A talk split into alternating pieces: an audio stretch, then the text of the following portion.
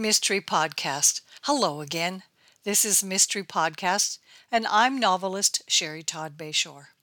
Today is the next chapter from my twenty twenty Distinguished Favorites Award-winning mystery, Fine Points, Malice, and Payback, Chapter two.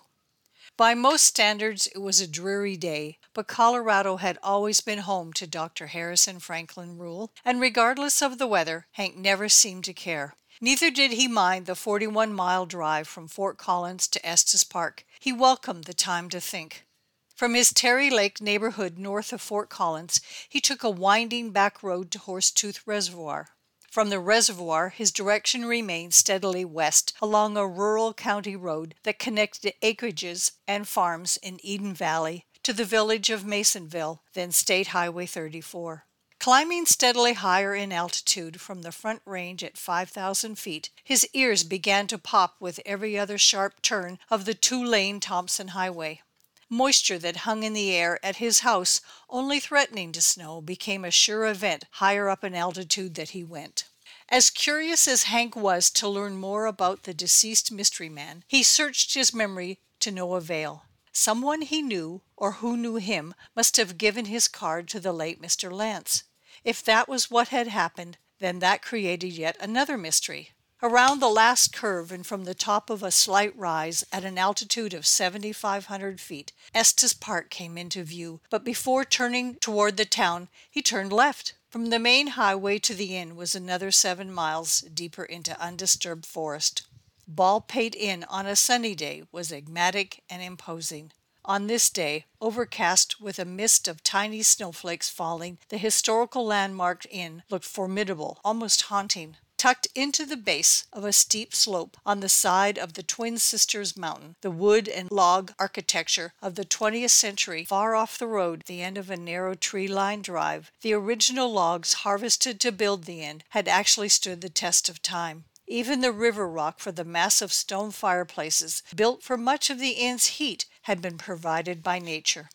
Little had changed since it was opened by the Mace family in nineteen seventeen, proudly advertising electricity and indoor plumbing. Baldpate still had its original four outlying cabins. The main lodge of twelve rooms still prided itself on a book-packed library and a dining room view that left everyone who ate there feeling as if their meal and they were perched out on a tree branch.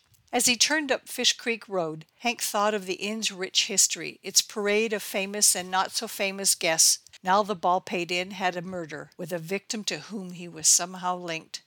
The figure of a tall, slender woman dressed in calf-length navy wool coat with a gray knitted hat and gloves stood outside the open entrance under the portico.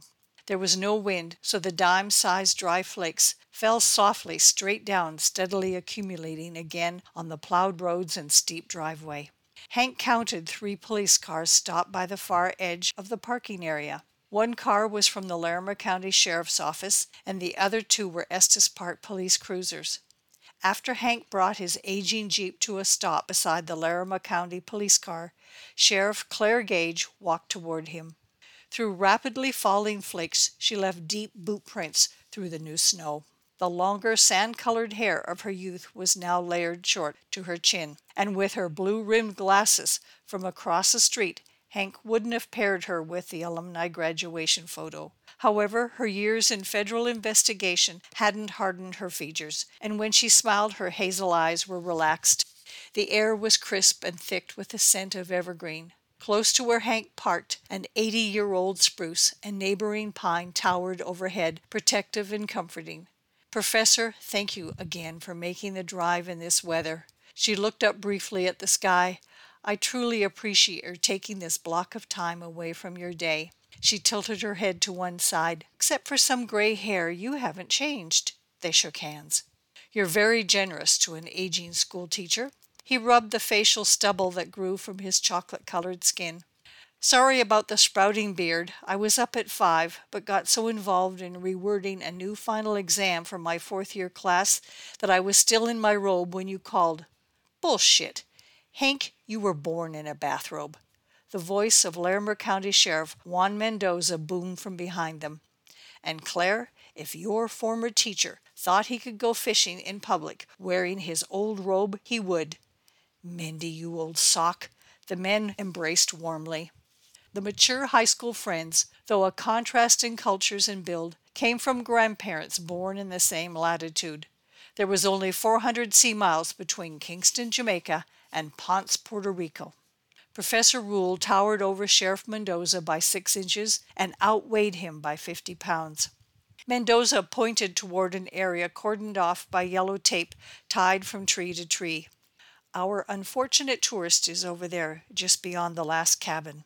Hank followed both officers as they crossed over a narrow stream no wider than Hank's normal stride. Claire introduced Hank to her deputy, who had just finished taking photos while a second officer noted measurements on a sketch of the crime scene and area. A prone body lay face down, almost covered by falling snow, with the victim's head turned slightly to the right. The victim's feet were higher than his head, as if he'd fallen face first with the shooter uphill from his target. Professor Rule was struck by how empty and still the body was. Even a nearby fallen tree trunk seemed to have more substance. Claire turned toward the parking area. "The morning chef parked her car there," she began, pointing. "When she got out, she spotted two deer by the stream just over where it curves there. When the deer ran up the slope toward a walking path, that's about fifteen feet further up, she saw one of the deer leap over something. The odd shape made her look closer, and that's when she discovered the body." Hank had seen death before, too many times in Vietnam, and then much later, a car accident two summers before when he and Mindy returned from a day of fishing. But somehow at this crime scene, this death felt different. We found an original first edition of this book, The Seven Keys to Baldpate. Your old C S U business card was stapled to a cover page from your doctoral thesis, folded between two of the book's pages. We found all of it sewn inside the lower lining of his coat. "Then over there," Claire indicated a stand of aspens that grew on a slight rise, "Juan found a small skull carved from what looks like anthracite coal. We'll have that confirmed, of course." Juan gestured, making a circle of his thumbs and fingers with both hands touching. "It's about this size. When we walked the area during a routine search, I noticed an almost perfect hole in the snow where it looked like something heavy was either dropped or thrown. The carving was fairly deep, partially covered by twigs and wet leaves below the new snow. An ambulance arrived. There was no siren, only flashing lights. Printed on the side doors was the logo, Denver University Hospital. Two attendants retrieved a stretcher with a body bag and then removed physical remains that once contained the breath, the memories, and the laughter of Mister Hugo Lance." Scene change. Inside the inn, at a corner table, in the quaint dining room of the Baldpate Inn, Sheriff Mendoza, Sheriff Gage, and Professor Rule warmed up. Cupping large mugs of strong coffee at a corner table, they sat far from curious guests.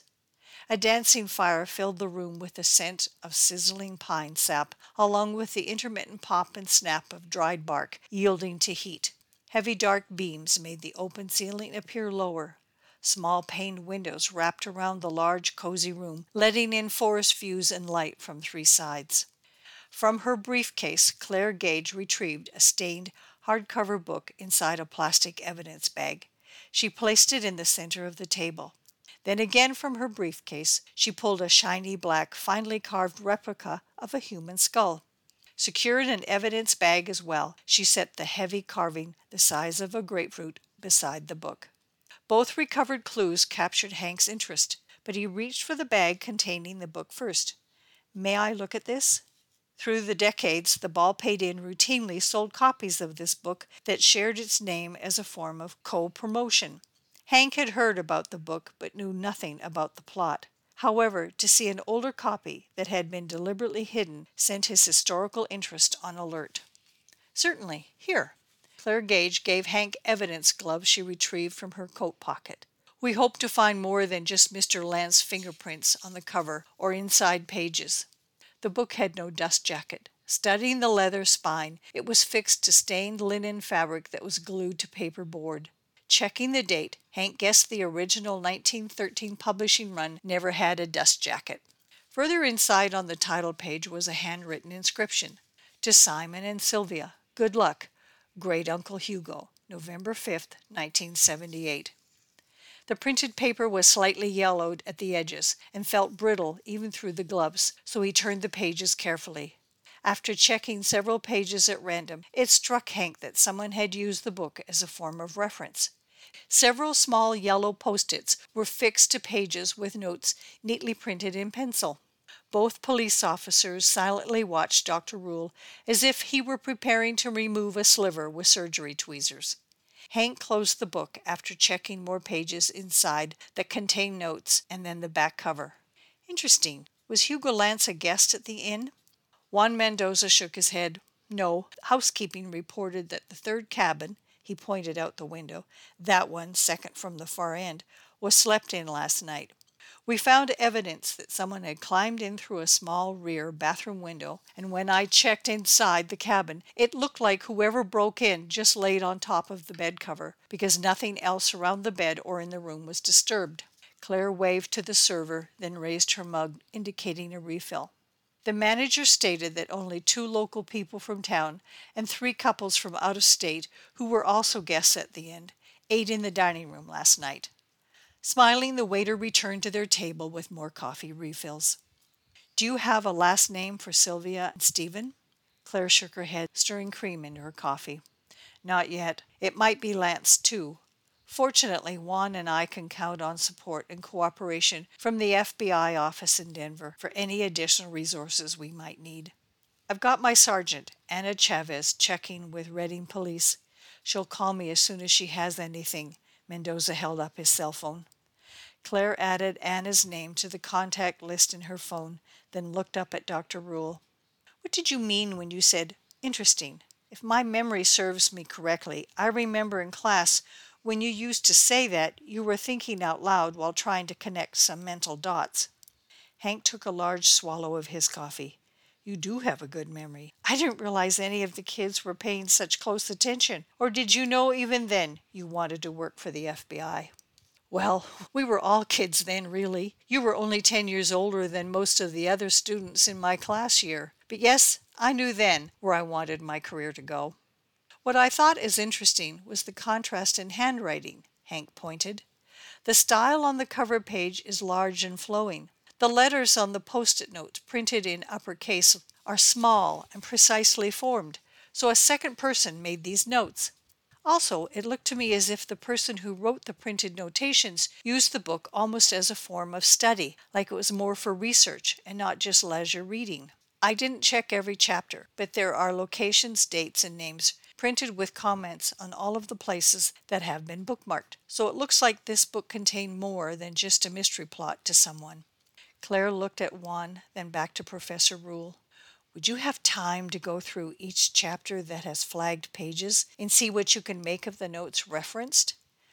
I will in a couple of days. Is that soon enough? I've just got to get the last of my questions worded properly for the final exam.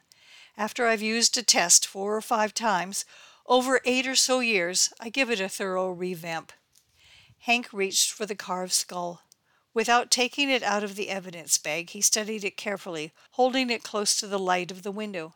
So this is coal. The carving is amazingly detailed. It's a miniature, but it looks to scale. Just open the bag and take a sniff. Claire pushed her empty coffee mug to one side. Oh yeah, smells a little like tar, but it looks polished. Anthracite is shiny and harder because it's less porous than bituminous coal. Well, that's impressive. Both Juan and Hank looked at Claire with a quizzical expression. I once dated a geology major and paid attention some of the time. So ends the last page of Chapter two. Thank you so much again for listening, and please tune in again tomorrow for all of the pages and all of the notes in Chapter three.